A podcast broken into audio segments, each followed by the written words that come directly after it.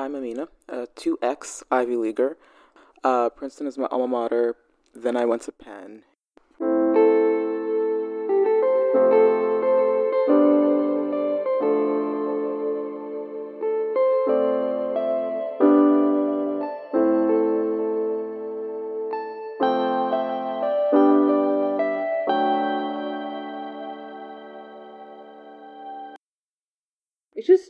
So much and i think it's really really important to tell yourself that hey everything inshallah will work out right? Like it's it's so easy to get stressed out. It's so easy to lose hope honestly.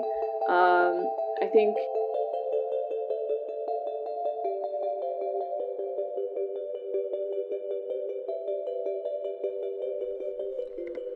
What would you say to your 18 year old self?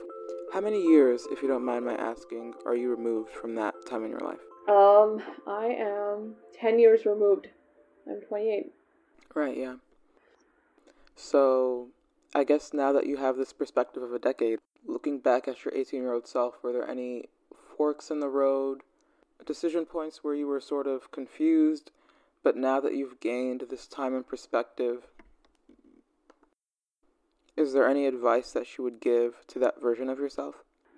I think the biggest thing is that things will work themselves out.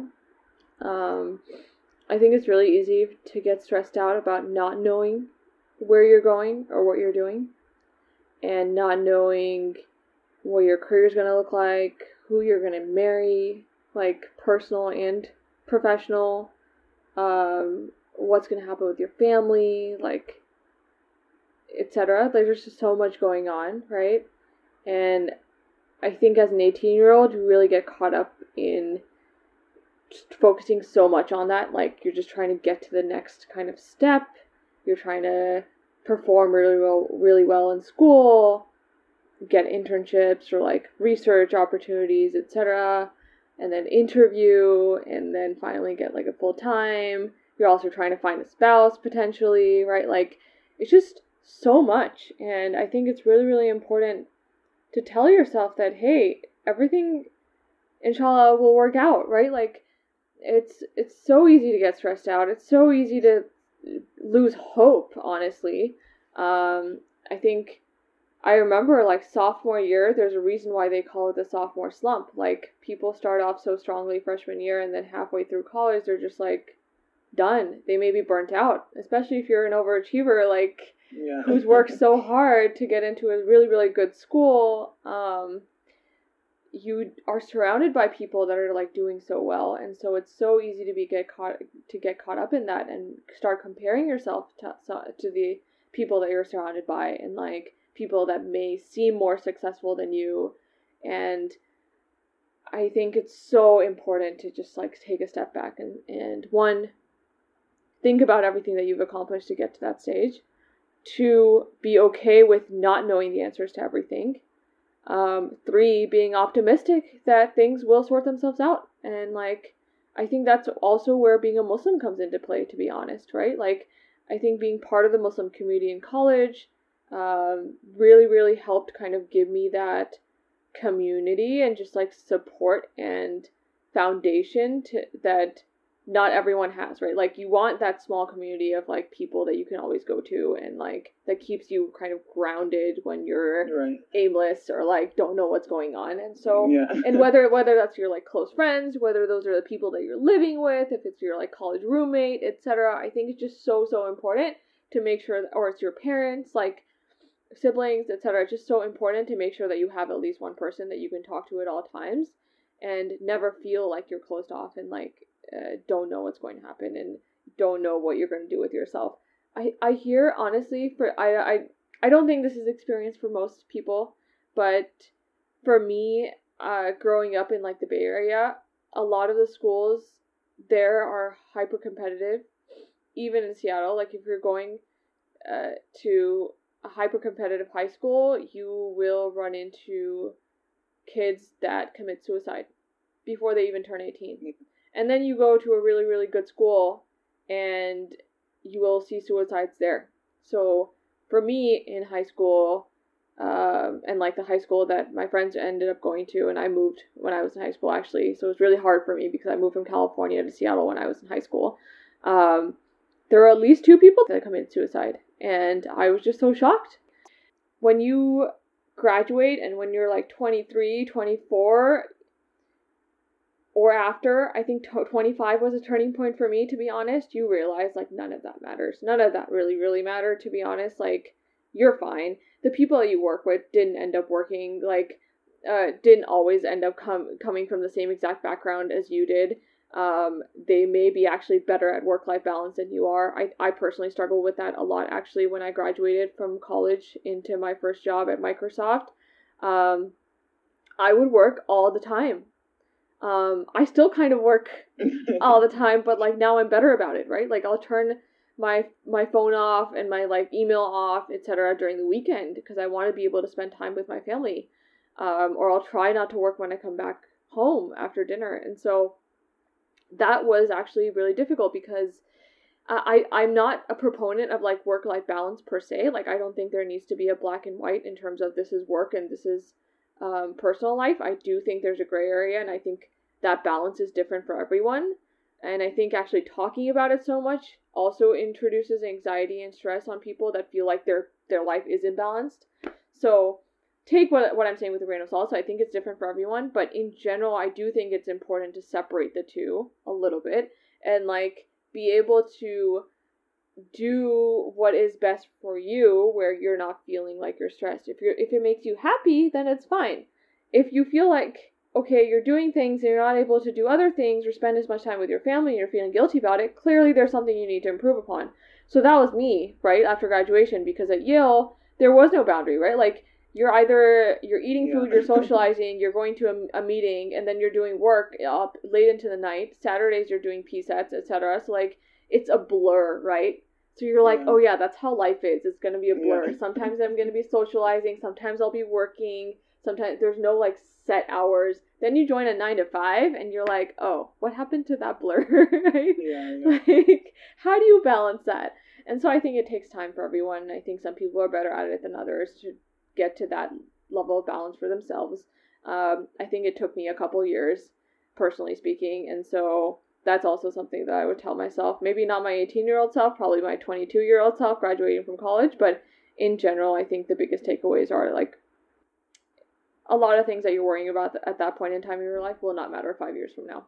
I think that's such a strong message just because I I remember recently the American Psychological Association came out with a study where they compared millennials to older generations and found that we have, millennials have, the greatest incidences of perfectionism. So, expecting it from ourselves. You know, this idea that 18, that at 18, 16, whatever age, you have to have your past, future, present sorted, organized it's a lot of pressure, but it's also absurd just because like like you said or you know implied we as muslims at least believe in destiny and i even remember seeing a tweet i don't believe the person was muslim but basically it said to worry about something before it happens is to worry yourself twice and that just resonated so much with me so regarding your post college life it seems you didn't face any existential crisis. It seems you had a clear direction of what to pursue next. You know, is that an accurate depiction or? I think less existential, but definitely career wise. Like, what do I want to focus on? What are the products and projects and like spaces that I want to be working on? Do I want to go back to grad school and do an MBA or not? I think those are the types of questions that I was running into, right? Like, is it valuable? What do I want to do after grad school? And then I eventually decided, no, doing an MBA wouldn't be valuable because if I graduated, I would actually be in the same role that I'm in right now. So it wouldn't be better for yeah. my career. It would be better if I wanted to pivot careers. And at that point in time, I just loved what I was doing. So I was like, I probably don't want to pivot my career out of tech or do something else. Um, so that's why I forewent that. And then it was thinking about, okay, what what is like the coolest thing that I could be working on right now, and how do I make myself get into that space? And I think that was the next pivot that I had, which was um, either it's a different company or it's like within the same company. Um, and at Microsoft, I started off in Microsoft Office. I was working in the email productivity space. Um, and I just loved that when I started. I was like, wow, email is a product that I use. I remember when Gmail, for example, first came out, and like, again, as a nerd in middle school, and so I was like, cool, I get to be on the other side. I get to design experiences and build like this email client out. And we acquired a startup in San Francisco and like built a mobile email presence for Outlook, etc. So that was really, really cool. But then I was like, where's the future heading and what do I, how do I get to be part of that? And that was for me augmented reality and virtual reality. And that was just so amazing. So I had the opportunity to interview and look at a bunch of different options and companies. And eventually I decided to work on the HoloLens team at Microsoft. And that was probably one of the only teams that I wanted to work at at that company. And um, Alhamdulillah got the opportunity on the platform experiences team and got to see kind of a bunch of different products going out in that space. So we first, when I joined that team, were working on a virtual reality headset and we built that out for like everyday people to use because traditionally virtual reality, even right now, is still very, very heavily focused towards gamers and like people that can afford to pay a thousand plus dollars for like the high end headset, yeah. the high end graphics card, and PC and all of that. And so we were trying to make a product that was way cheaper for a couple hundred bucks, easily accessible. It, uses inside out tracking, which basically amounts to not having to set up a bunch of different sensors in your room, which takes a lot of time and no one wants to do. And so that is one piece of advice I would give to everyone is like go into a career and space that makes you uncomfortable because that's how you know you're learning. And that team made me extremely uncomfortable when I joined. I knew nothing about that space. All I knew was like the initial research that I'd done. I went out and went to Best Buy, bought a HTC Vive because that was the, the best virtual reality experience that was available. Um, and then I was like, yeah, I should probably know a, a, little something about this product if I want to go work on it, right? Like you need to have some precedence. Um, so I kind of just jumped into it head first, started using it for myself, built opinions around it, and then eventually interviewed for the team saying, hey, this is what I've done, this is what I think, and here's what I think we could be doing in this space. Um, and then when I joined, just being on the other side and actually working on that space was just amazing, honestly. Like, we half, more than half of the conversations that we were having were so sci fi, like thinking about the future. a lot of the inspiration was like, okay, this is what you see in movies or you read about, and now we're actually making it possible physically, right? So I was working on an augmented reality headset, HoloLens. That was the first one that had come out. Now the HoloLens 2 has shipped. Um, it actually shipped in February of this year. So right after I left the team, we were launching that. And it was just so amazing because the types of problems that I was working on was just like eye tracking, for example. Imagine looking at something in front of you and using only your eyes to move it around or using only your eyes to like select things. And so I would be like putting on this headset and I would just be tapping in the air and like moving things and putting apps on my wall and putting YouTube YouTube on this wall and Netflix on another wall and like 3D um 3D models and playing with them and just like a different world, right? And I'm just so so excited about the future of technology and like the future of like augmented reality in particular that it was just an amazing space to be working in, an amazing space to be thinking about those problems. And so I was building out kind of the rules of that world and what does that look like? Can you use eye tracking? Can you use hand tracking? How do we detect your hand accurately? So like measuring out kind of where your fingers are, where your tip is, etc. So you can just like tap and press on things in air, right? And for it to yeah. recognize that as um, a physical object. Basically, we were trying to emulate the physical world within the digital world, and so trying to figure out what that what that looks like and how that makes sense. Um, I created a portal to be able to kind of see your physical world from the VR headset. So when you put on that headset, you can actually not see the room today, right? So we created this feature called flashlight, where on your remote control, when you turn that on, you'd basically see a bubble that appeared around your control when you're inside of that digital world that is a camera into your physical world. So you can literally shine it anywhere and you can see your room. So in case your cat decides to come up to you while you're playing a game, you can still say hi or like move things around or watch out for your cat so you don't step on it um, while you're playing. And so it was just a lot of kind of cool, cool things that we were building, and I got really, really excited about that. And I think that's just like a dream job for so many people, and I got to work on that, and it was just an amazing experience. Um, so yeah, just like going back, I think those are the kind of opportunities that are available in tech that I don't think a lot of people are aware of. And yeah. Um, so, at the behest of Skype, I have to interrupt this broadcast every 15 minutes at 15 minute intervals to remind you that the software used for this conversation is brought to you by Skype. Uh, I should also mention that Skiveo seeks to undermine the status quo and render the pursuit of higher ed equitable for all. Or at least it once did.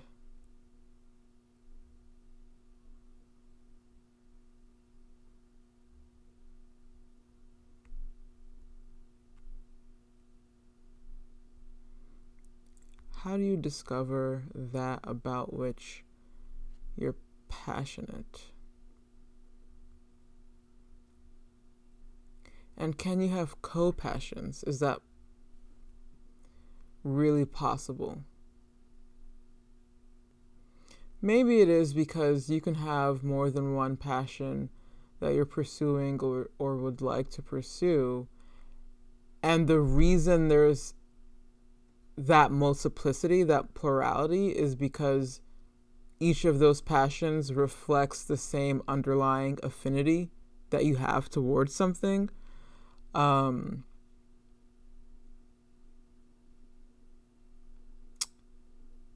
so this interruption became a bit more stream of consciousness. Um, initially, it started out as the fulfillment of a of a legal, technically, order. Then it changed to, well, I should plug Skiveo if I have to plug Skype. And then it evolved into this deeper, almost existential, if not directly existential, question about how does one decide what to pursue? Which honestly, this is coming full circle because is that not the purpose of Skiveo Radio, right? I've interviewed people from a range of backgrounds, and you find that I consistently ask about whether the path they're currently on was one they imagined they would embark upon, right? If this path that they're on now? Is it something that they knew from a young age, from earlier in life, from whatever point, whatever previous point that they were being called to, right? if we're going to invoke a sense of destiny. Or is it really just the reflection of their wanting to change, right? There's nothing deeper. It wasn't um, from a historical or, or childhood, you know, fantasy about what what I want to be, you know, before I'm 30 because apparently uh, there's a deadline. That's that's quite ageist, right? You know, uh, how many authors and writers only wrote their first book, you know, at, when they were 50 or 60, in their 50s, in their 60s, right? How many great things were accomplished by humankind from people who were in middle age or older. So I honestly don't know where this deadline comes from. Thank you for sticking with me through yet another digression. And I return you back to my programming and this conversation. And follow Skiveo on Instagram and Twitter uh, Facebook Skiveo isn't active, so you can follow us there as well. But um, there, it would only be a show of support. it wouldn't be to receive any information um, or content or resources, because I'm very big on that. Yeah. no, that's really interesting. I remember even, um, not as if I was there, but you know, it was um, the case in the 20th century. It was science fiction to be able to speak to someone through a screen. And now, today, like, how many screens are there through which we communicate with people? What do you think the limits are of augmented reality, virtual reality? Like, we've put a man on the moon, like, really use your imagination. What do you think is really possible?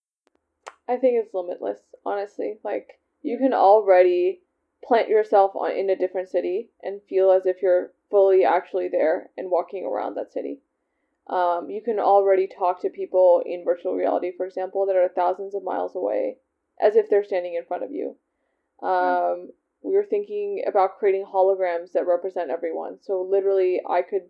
Ha- I mean, this is very sci-fi esque. This is very like movies esque, and it's all possible, right? Like seeing a hologram of me standing in, in your living room, even though I'm in a different country. I think yeah. that is what amazes me and like excites me the most. It's just like the opportunity to connect people is insane. And right now, the only way to do that is through like planes and physically traveling to meet those people or 2D through Skype and your laptop. But what if you could actually like feel like you were sitting in the same living room, even though it's like three different living rooms spread across the world?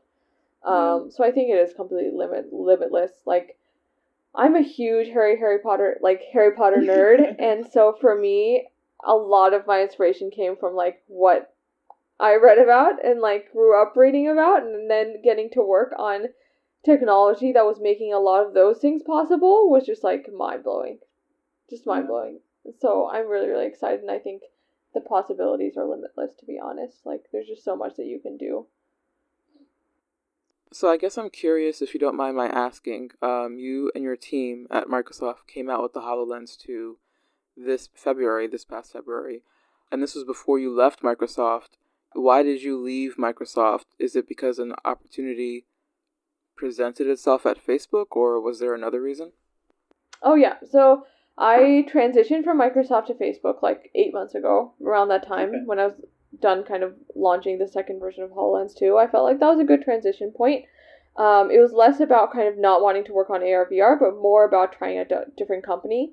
I think working in tech, especially if you're in like the Bay Area, it's almost a given that you're going to work across different companies, different cultures, and see what it's like. And for me, I'd only worked at Microsoft after graduating from college, and so the biggest motivation was really okay, let me just try out a different company and see how I like it less about Microsoft what I was doing there because it was totally a dream job and something that I was super super passionate about and something that I can definitely see myself working on again. Um, but more so about okay, Facebook is also an amazing opportunity um, in a different way, right? Like Facebook is probably one of the only companies where you get to work on a product that is impacting two billion plus people on the planet. So for me, I think that was also equally appealing, or if not more, is just the ability to make an even greater impact now, yeah. right? Like just a lot faster. You can find something remarkable about this guest by swiping up, at least on Apple Podcasts. I should also plug myself.